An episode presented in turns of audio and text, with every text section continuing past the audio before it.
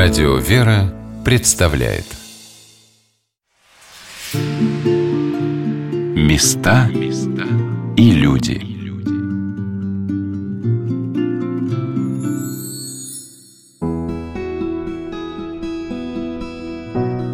Сегодня на «Волнах Радио Вера» мы рассказываем о Николаевском Малицком мужском монастыре, расположенном в Твери.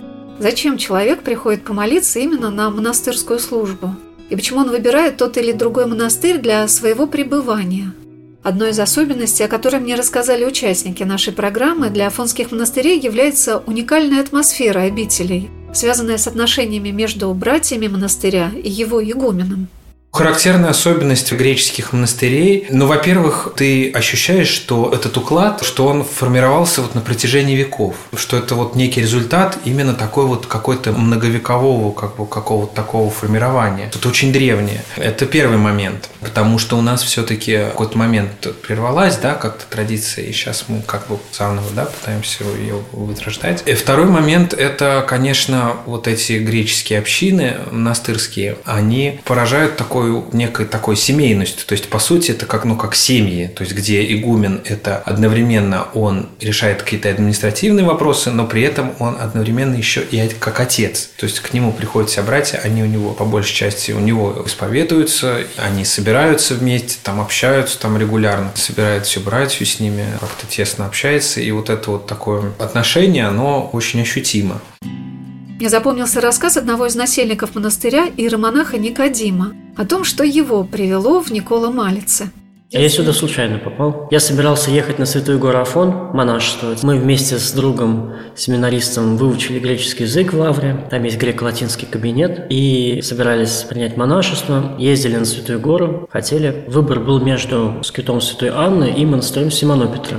Как раз Симону Петре нужны были иконописцы, и мы даже уже договорились. Еще нравился монастырь Григориат, рядышком там находится. И когда мы планировали свой отъезд, причем в тайне от родителей. И у меня, и у моего друга Александра родители не благословляли, не хотели, были против, поэтому мы все это конспирологически готовили. За день до отъезда в Грецию я потерял загранпаспорт. Ну вот нету и все. Там, наверное, искала вся лавра. Семинаристы, иконописцы, все искали мой паспорт. Куда я его мог потерять? И, к сожалению, я не нашел. Друг собирался остаться, но я уговорил, чтобы он ехал. Он уехал. Сейчас он уже постриженник Святой горы в монастыре Григориат. Он монах Серафим. А я остался расстроенным. У меня был единственный паспорт. Внутреннего не было, потому что я с Эстонии, я иммигрант. Я оказался без, вообще без документов. И мне пришлось ждать в Лавре. Летом все разъехались на каникулы. Мой однокурсник предложил поехать к ним в монастырь. Он был тогда послушником Никол-Мальского монастыря. И он сказал, ну что ты будешь здесь сидеть в Лавре летом, все уехали. Поехали на выходные к нам в Никол-Мальцу в Тверь. Я согласился, приехал, помолились здесь, пожили. Мне очень понравилось. И я упросил остаться подольше. Потом в один из дней я читал канон Триручица на клиросе и просил благословения, отец Борис, благословите, я хочу написать икону для монастыря Триручица. Он дал благословение, мы позвонили на Святую Гору Афон, просили размеры у монахов, сербов. И дальше я стал писать икону. К тому моменту, как я закончил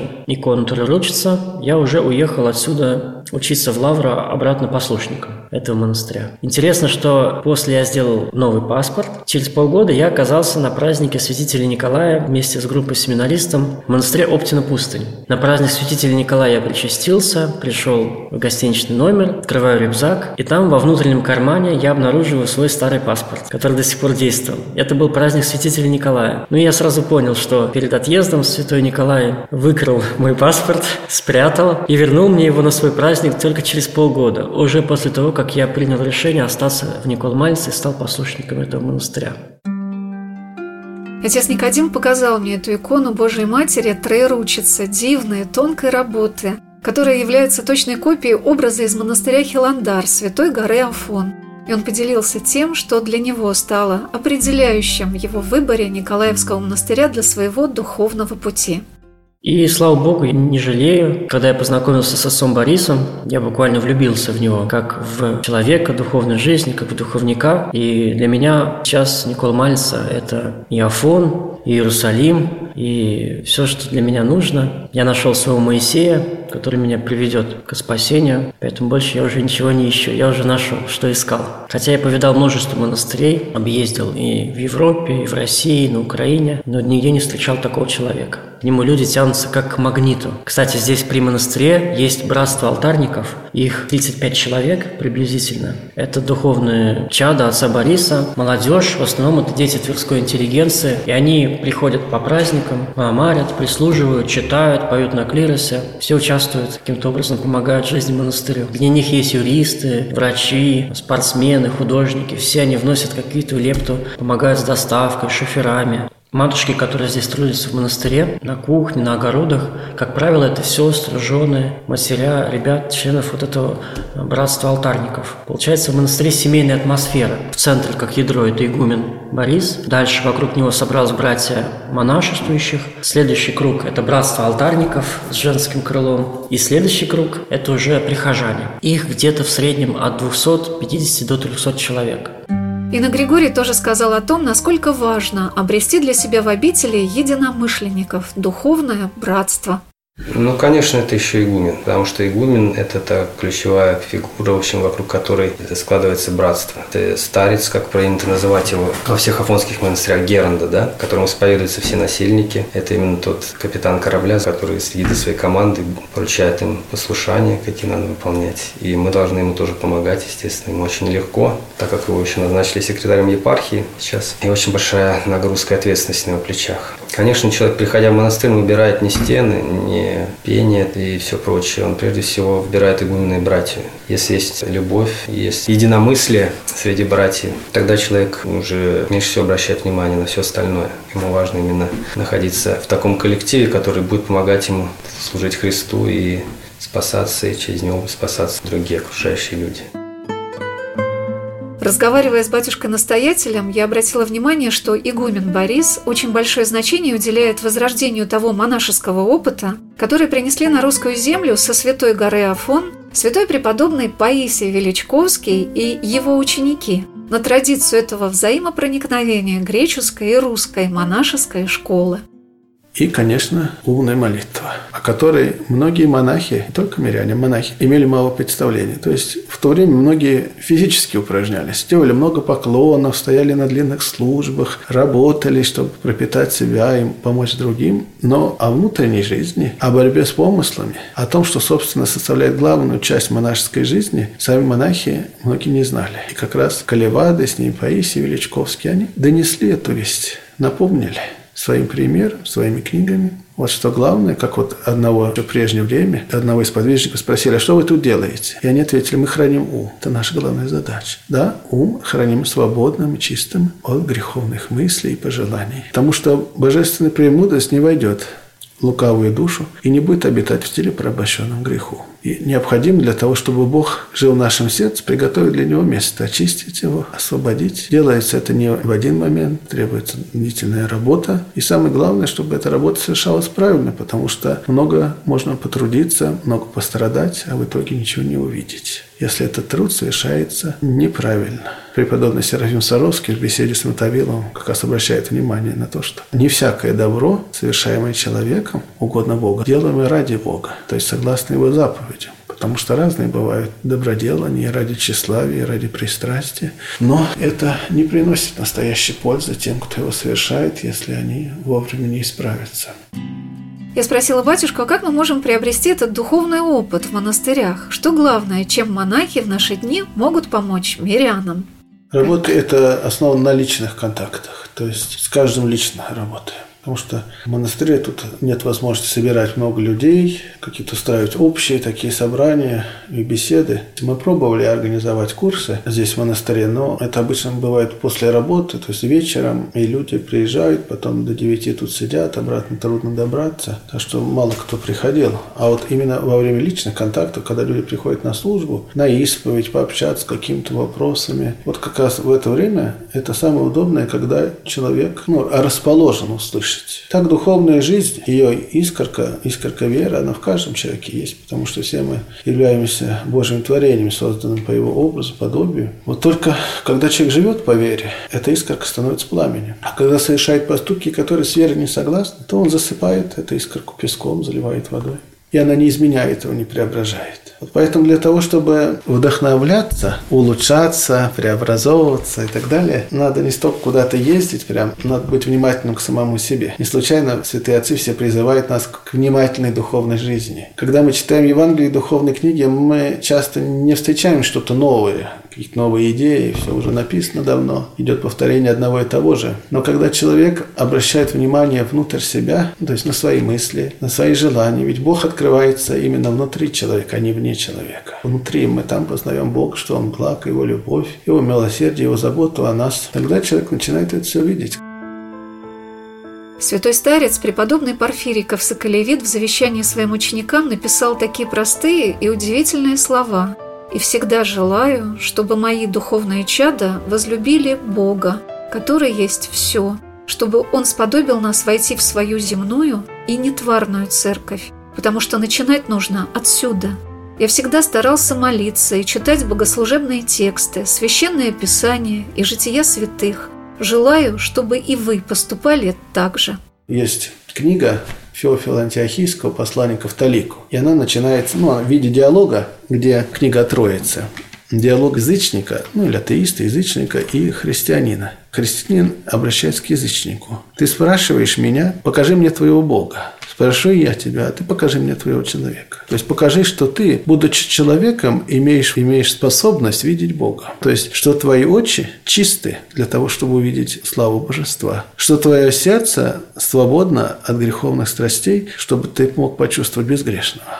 То есть тут многое от человека самого зависит. Ведь Бог всех призывает. Все мы званые, все призваны. Но быть избранными – это уже наш ответ на божественный призыв. Услышали мы или нет? Я стою у дверей и стучу. Если кто услышит меня и отворит, то войду к нему. И буду вечерять с ним, он со мной. Это в книге Откровения написано. Собственно, любое богослужение, любая молитва – это вот эта встреча. Мы призываем Бога, Бог приходит, стучится к нам и ждет. Если человек открывает, приготовил место для него, то Бог входит и остается с человеком. Если же человек все время занят, говорит, нет, мне сейчас некогда, у меня есть дела поважнее, Бог уходит. Человек остается в мире своих желаний, иллюзий, страстей, которые часто являются проявлением падшести. Человек поврежден в Адаме. И когда он живет вне Бога, руководствуясь только своими мыслями, планами, то постепенно он начинает деградировать, сходить на уровень животных, да, когда в приоритете только чисто материальные интересы, похоть плоти, похоть очей,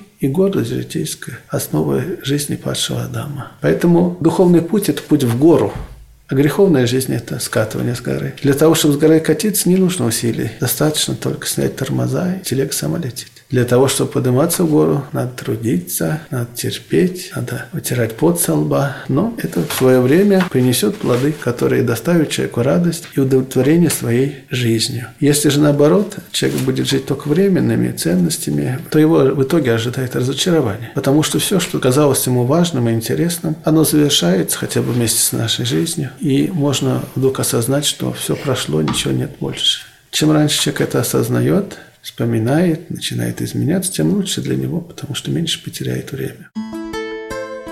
Не запомнили слова отца Бориса о том, что то, на каком языке и в какой традиции совершается служба в храме, это не самое главное. Важно, чтобы человек захотел прийти на службу и потрудиться. Не только наша, любая служба православная – это духовный труд – но если это будет, конечно, осознанно делаться. Часто, когда люди делают по привычке, формально, как какой-то долг, и стоят и ждут, когда все закончится, то это часто бесполезно. Ведь в это время в храме да, могут там какие-то птицы, например, на окне сидеть слушать, но она от этого не станет лучше. То есть особенность человека, что он имеет возможность духовно усовершенствоваться, но в том случае, если он все это будет осознанно делать, а не... Это касается вообще всего, всей молитвы и дома. Часто, да, у тех, кто уже привык выполнять молитвенные правила, посещать службы, они совершаются механически. Но эта молитва, хотя тоже важна, но она несовершенная. Семен Новый Богослов говорит о трех образах или о трех видах молитвы. Устная, умная и сердечная. Устная – это когда человек языком читает, а умом в другом месте. С этого начинает все. Но эта молитва несовершенная, поэтому кто на ней остановится, пользы она ему не приносит. Нужно перейти на вторую ступень, умная, когда языком читаешь, а умом следишь. Но это тоже не самое совершенное. Есть и третья, которую, к сожалению, немногие достигают, но она самая важная. Когда человек всегда пребывает в молитве, во всяком деле, слове, постоянно, она становится фоном его жизни, и уже ничто не может отвлечь его от Бога. Я вспомнила, как отец Никодим, проводя экскурсию по монастырю и показывая мне прекрасные росписи Покровского храма, обратил мое внимание на изображенных над стасидиями особенными местами для молитвы монахов и прихожан, святых мучеников, преподобных отцов, как это написано в афонских монастырях. И на некоторое время я постаралась представить себя на святогорском богослужении.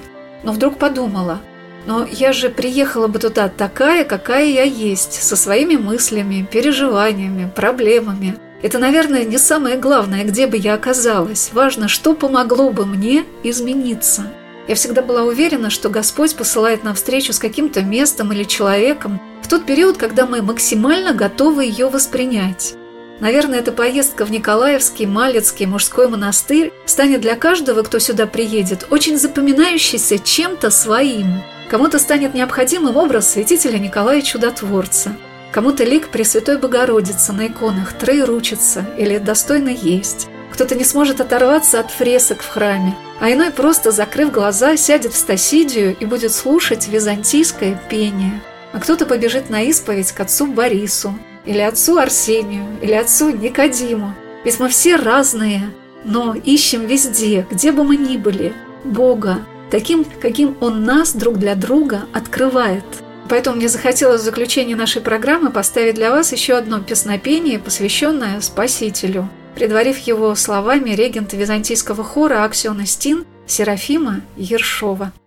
Мне кажется, что хорошо, чтобы присутствовали и развивались традиции. И знаменное, которое, к сожалению, пришло, так сказать, в упадок, но вот сейчас пытаются возрождать его тоже. Ведь это же наше русское пение, надо, чтобы оно возрождалось, и тоже это прекрасно. И византийское тоже пение. А ведь на Руси, в принципе, оно присутствовало всегда. Может быть, не повсеместно, повсеместно было скорее вот знамена и его все различные вариации. Столповое, там, путевое, разные знамена. А византийское Византийское пение, оно присутствовало в больших духовных центрах, там в столицах. Всегда были храмы и монастыри, где пели по-византийски, потому что у нас всегда была неразрывная связь с Византийской империей, с культурой. Поэтому всегда оно присутствовало. И в Кремле даже, в одном из храмов, там служились службы греческим чином, так сказать, и пели по-гречески тоже. Поэтому я считаю, что это замечательно, что сейчас вот оно возрождается или развивается в России. Это прекрасно, чтобы было было и то, и другое. Каждому, как говорится, что-то может быть ближе по душе.